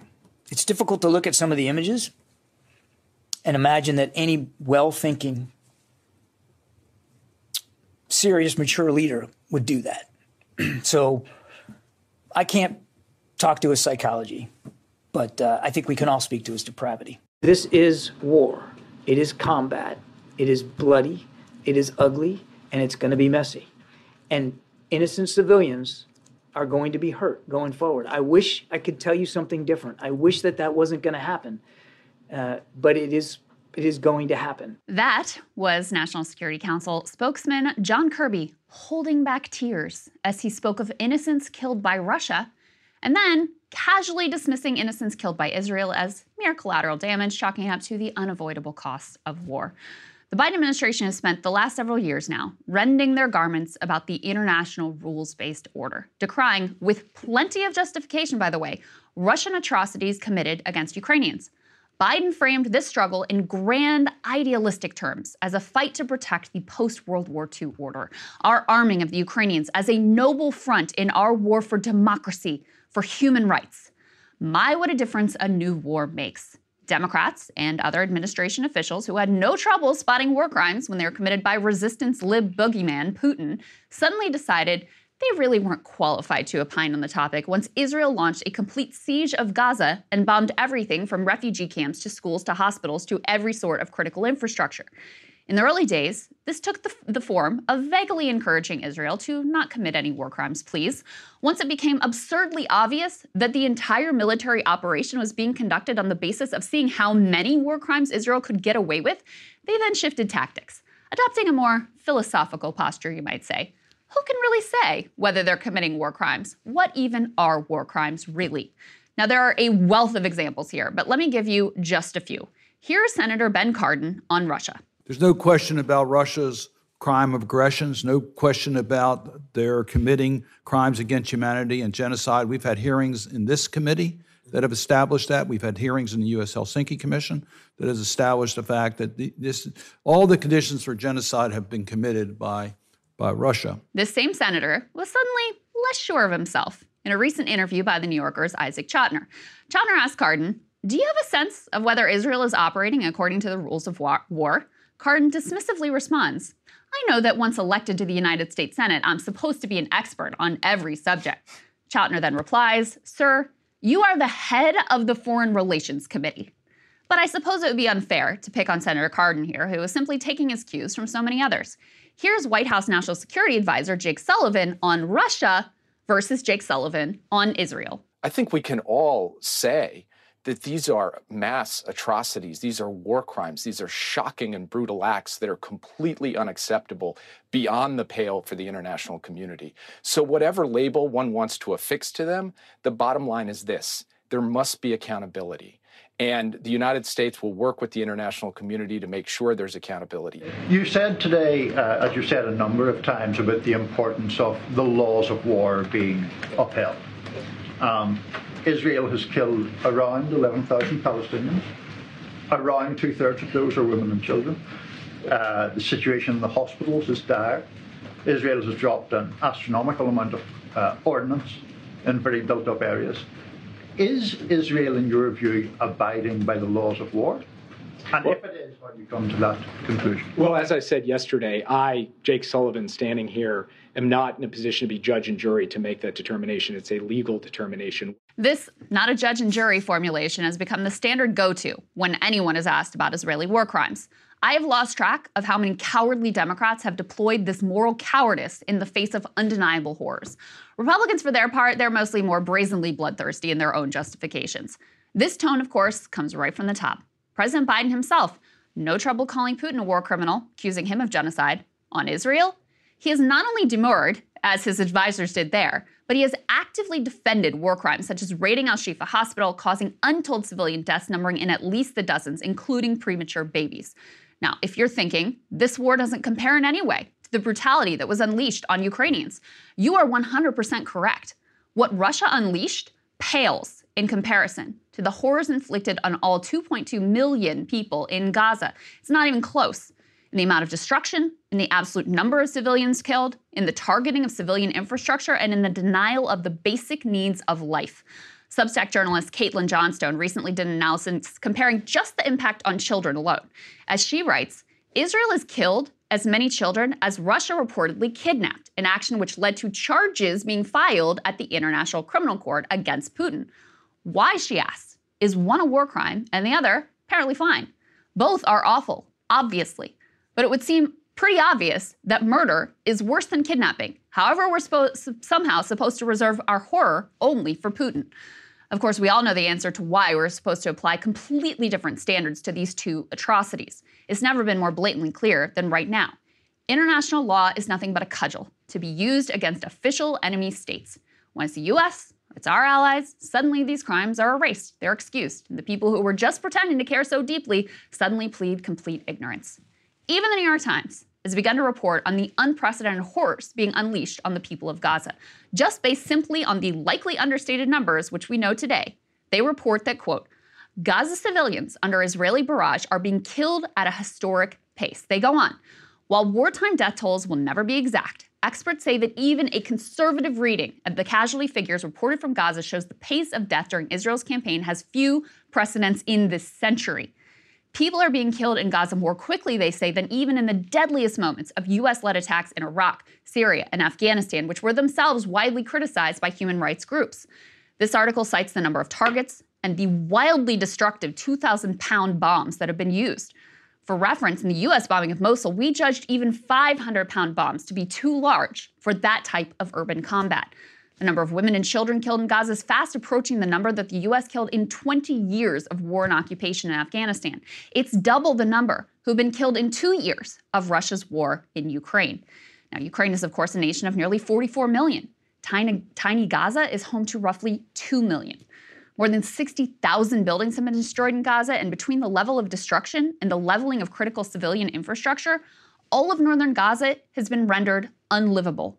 All of this before we talk about the desperate siege conditions, clearly amounting to collective punishment, which have been imposed on everyone from the elderly to the premature babies gasping for air in hospitals with no electricity.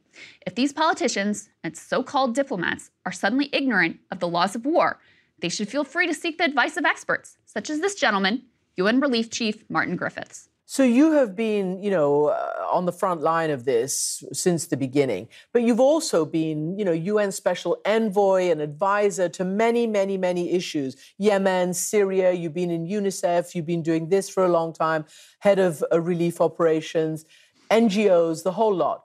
Have you ever seen anything like this? Well, how do you assess what's happening right now in terms of humanitarian needs in Gaza? The worst ever. And I don't say that lightly. I mean, I started off in my 20s dealing with the Khmer Rouge, and you remember how bad that was, the killing fields and so forth. But 68% of the people killed in Gaza are women and children. They stopped counting the numbers of children killed after four and a half thousand had been counted. Nobody goes to school in Gaza. Nobody knows what their future is.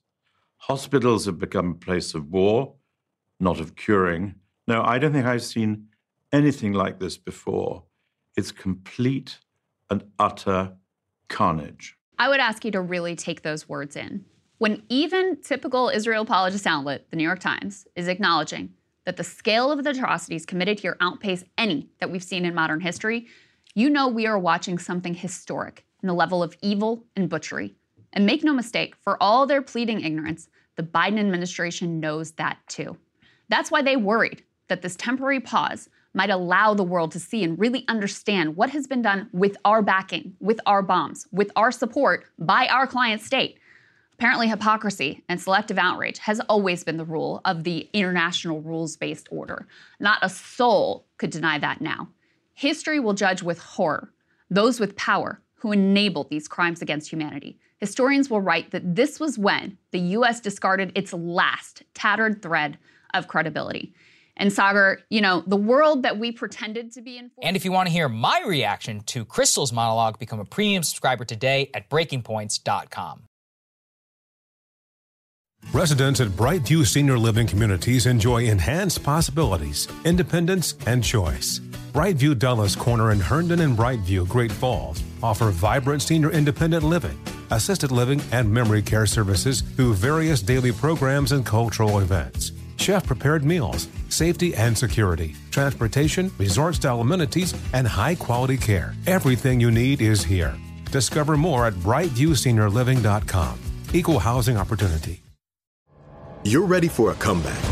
And with Purdue Global, you can do more than take classes. You can take charge of your story, of your career, of your life. Earn a degree you can be proud of and get an education employers respect. It's time, your time, not just to go back to school, but to come back and move forward with Purdue Global, Purdue's online university for working adults. Start your comeback at purdueglobal.edu. Witness the dawning of a new era in automotive luxury with a reveal unlike any other as Infiniti presents a new chapter in luxury, the premiere of the all new 2025 Infiniti QX80. Join us March 20th live from the edge at Hudson Yards in New York City, featuring an unforgettable performance by Grammy and Academy Award winning singer, songwriter, and composer, Jon Batiste. The all new Infiniti QX80 is unlike any luxury SUV you've ever seen. Smart enough to anticipate your needs even before you do. Every line, curve, and detail was thoughtfully crafted so everything for every passenger feels just right.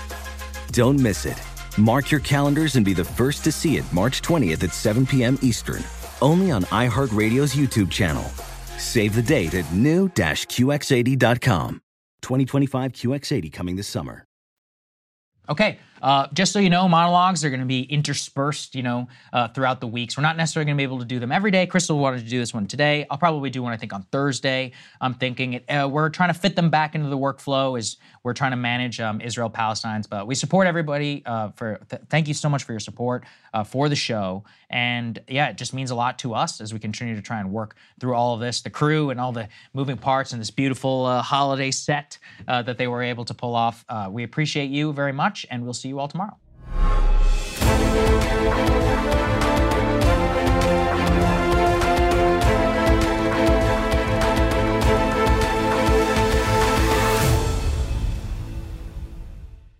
Infiniti presents a new chapter in luxury, the premiere of the all new 2025 Infiniti QX80, live March 20th from the edge at Hudson Yards in New York City, featuring a performance by Jon Batiste. The all new 2025 Infiniti QX80 is an SUV designed to help every passenger feel just right.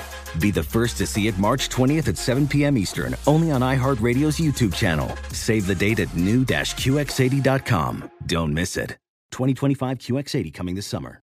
Residents at Brightview Senior Living Communities enjoy enhanced possibilities, independence, and choice. Brightview Dulles Corner in Herndon and Brightview, Great Falls, offer vibrant senior independent living, assisted living, and memory care services through various daily programs and cultural events. Chef prepared meals, safety and security, transportation, resort style amenities, and high quality care. Everything you need is here.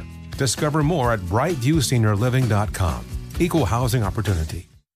Did you know that most salads travel over 2,000 miles to reach your plate? But not with 80 Acres Farms. Their crisp salad greens and herbs are food less traveled, going from farm to store in days, not weeks. They stay fresher for longer in your fridge. My salad lasts all week long, which means less food waste and easy meal planning. Oh, and did I mention there's no need to wash these greens? Because 80 Acres Farms uses zero pesticides. Visit 80acresfarms.com to learn more and find their salads and salad kits at your local Harris Teeter.